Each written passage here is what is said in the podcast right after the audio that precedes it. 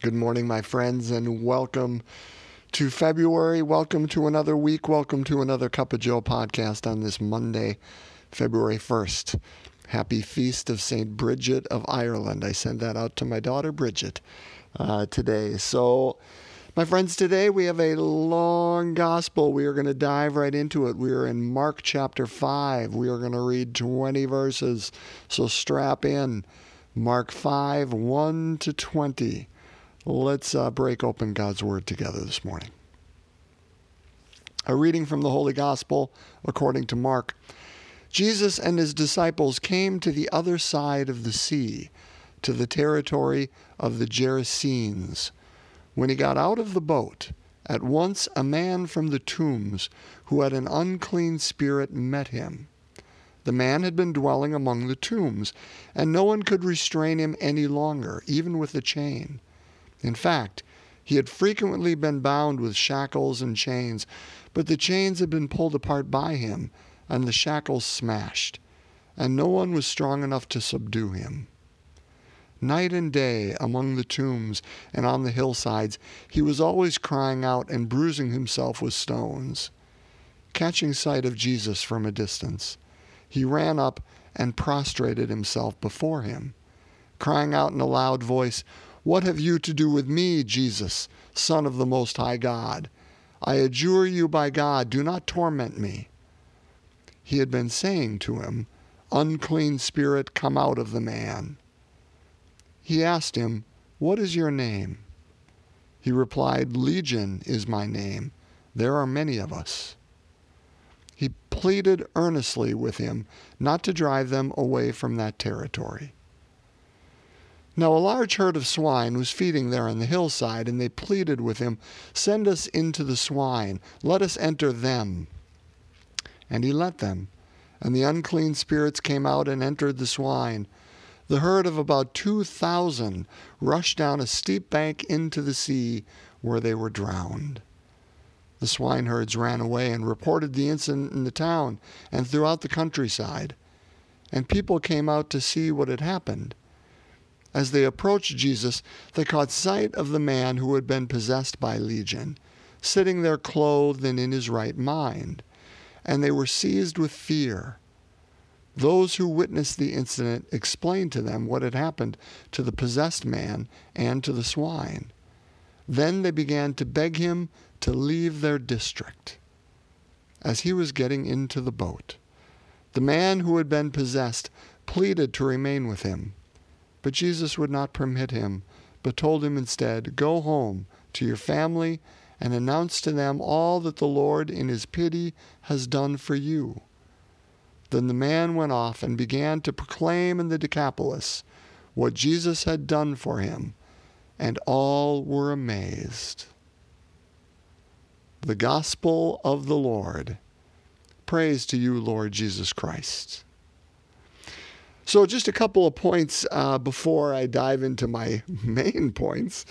Um, so, Jesus is going to the other side of the sea, uh, the region of the Decapolis, the, the Gerasenes or Gerasenes, I'm not quite sure how to say that. Uh, so, we know this is a Gentile territory, brothers and sisters. We know that. Uh, the, the very word Decapolis means it's Greek. Um, or excuse me, Roman uh, of origin. It's uh, it's uh, the ten cities over there, and uh, the very fact that they're herding swine. Jews, of course, didn't do that. That was an unclean animal for them. So we know we are away from the Jews. So Jesus was not afraid to reach out not only to his own people but beyond his own people. And so we're talking about that.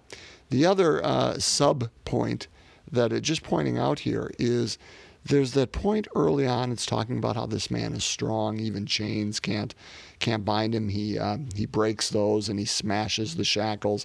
And it says, and no one was strong enough to subdue him.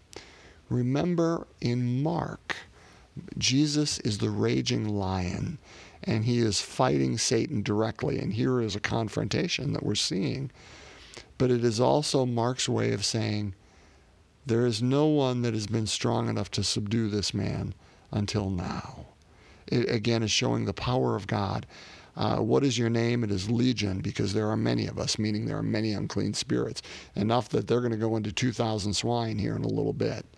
Uh, and it shows God's power, God's majesty, God's strength.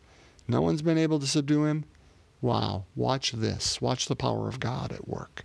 Again, these are things, again, Jesus isn't afraid to reach out to those beyond the fringe, those who are not his own, and the power of God. Those are, those are worth pondering. But neither of those are my main points that I want to go over today.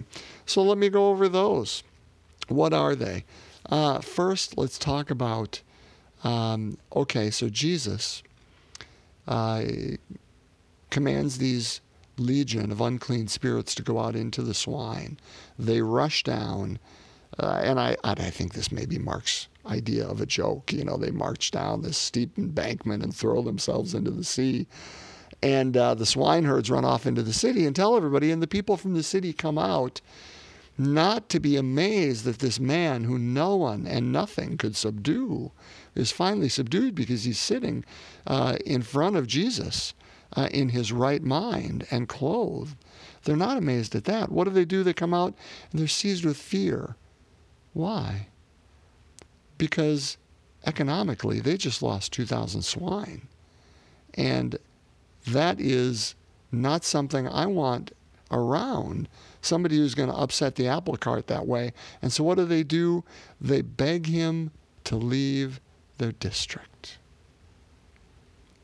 because he's upsetting the normal course of of their day. I mean, and and we can look at that and say, how foolish were they? They had the Son of God in front of them, doing an amazing act that uh, that they had never seen before, that no one had been able to.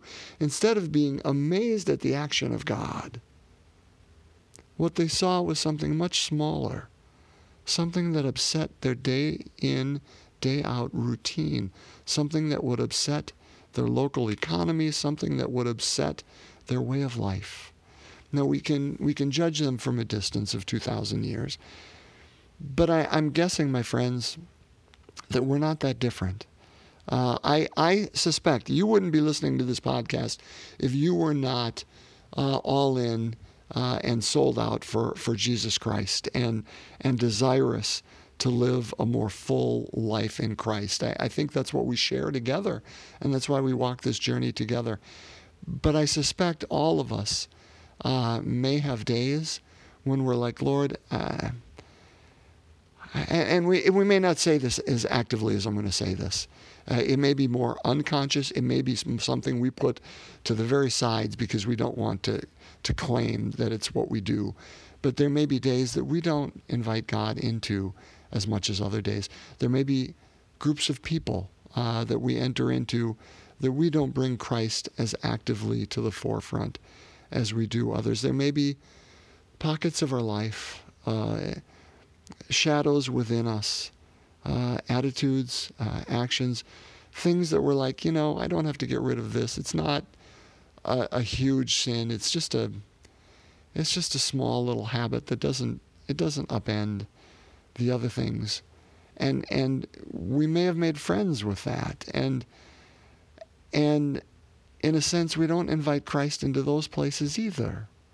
And so to the level that we do any of those things, or we do any of those things occasionally, I think we're not that different than the people uh, from the, the region of the Gerasenes because we're like, okay, Lord, yeah, we love having you here and we love what you're doing over here, but I'm not sure I want to invite you over here because it's going to upset.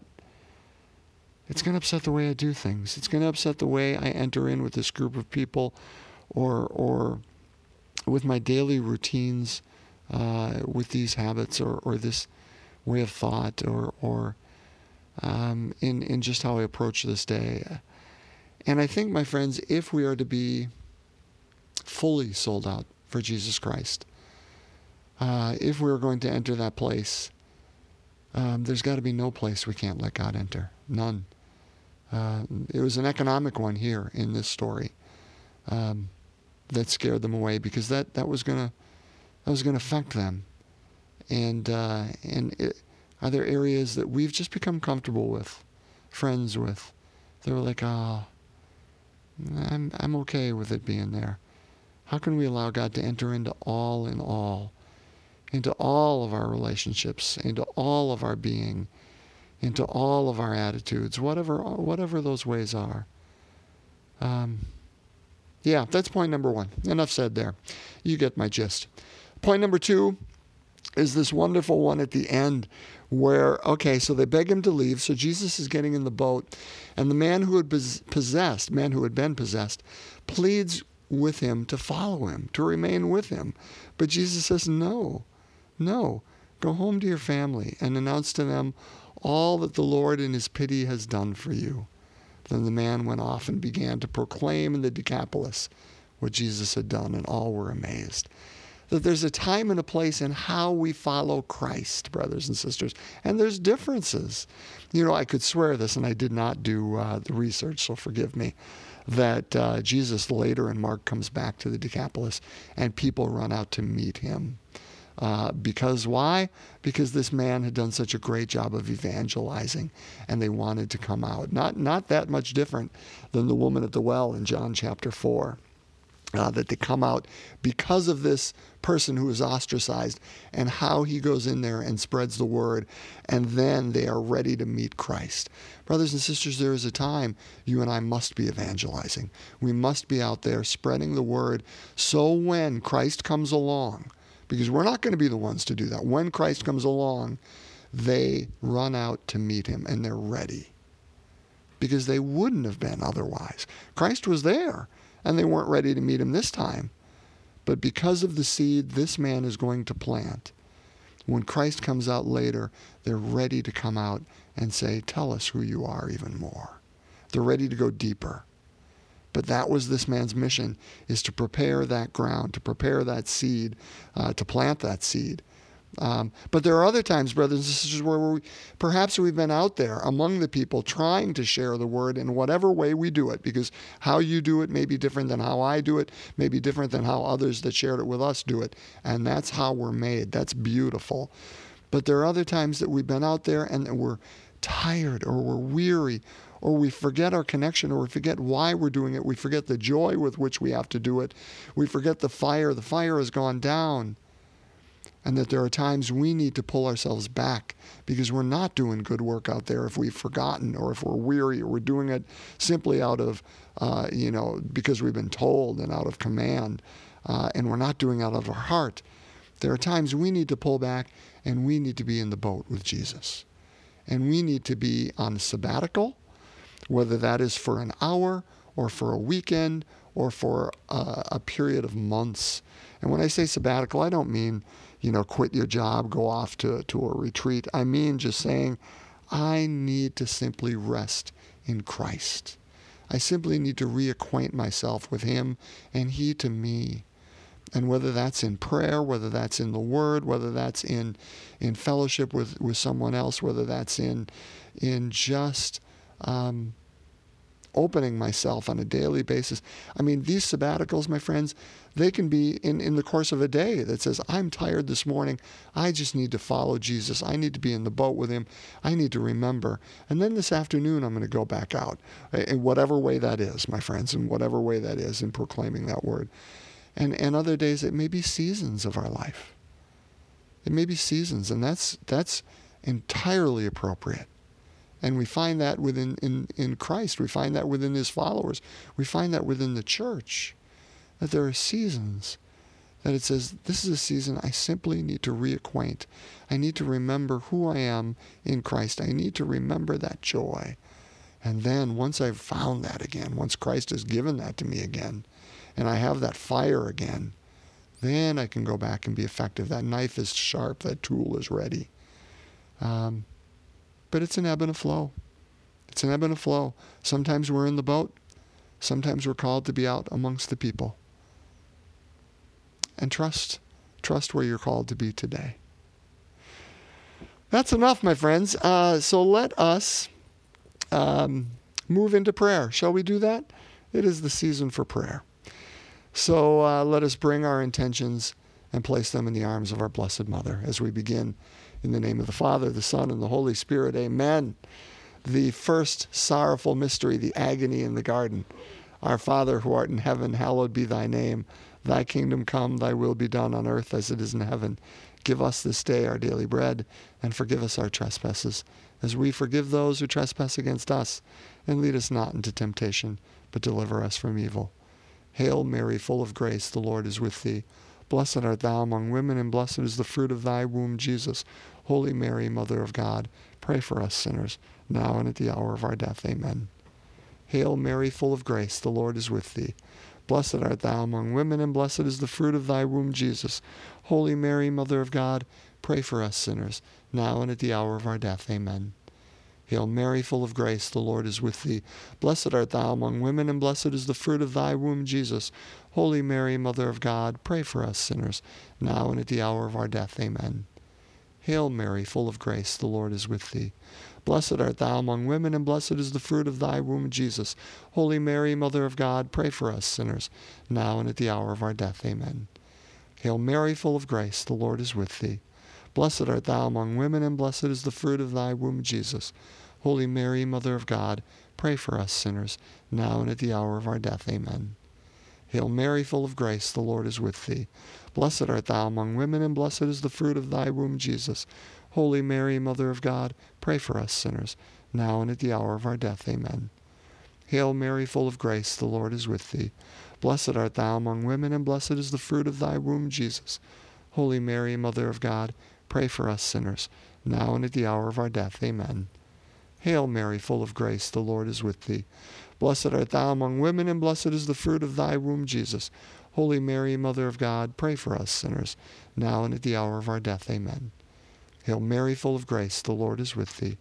Blessed art thou among women, and blessed is the fruit of thy womb, Jesus. Holy Mary, Mother of God, pray for us sinners, now and at the hour of our death. Amen. Hail Mary, full of grace, the Lord is with thee. Blessed art thou among women, and blessed is the fruit of thy womb, Jesus. Holy Mary, Mother of God, pray for us sinners, now and at the hour of our death. Amen.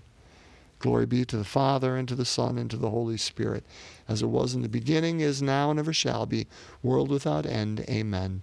O my Jesus, forgive us our sins, save us from the fires of hell, lead all souls to heaven, especially those in most need of thy mercy. In the name of the Father, Son, and Holy Spirit. Amen. Saint Bridget, pray for us. Uh, blessings to you, my friends.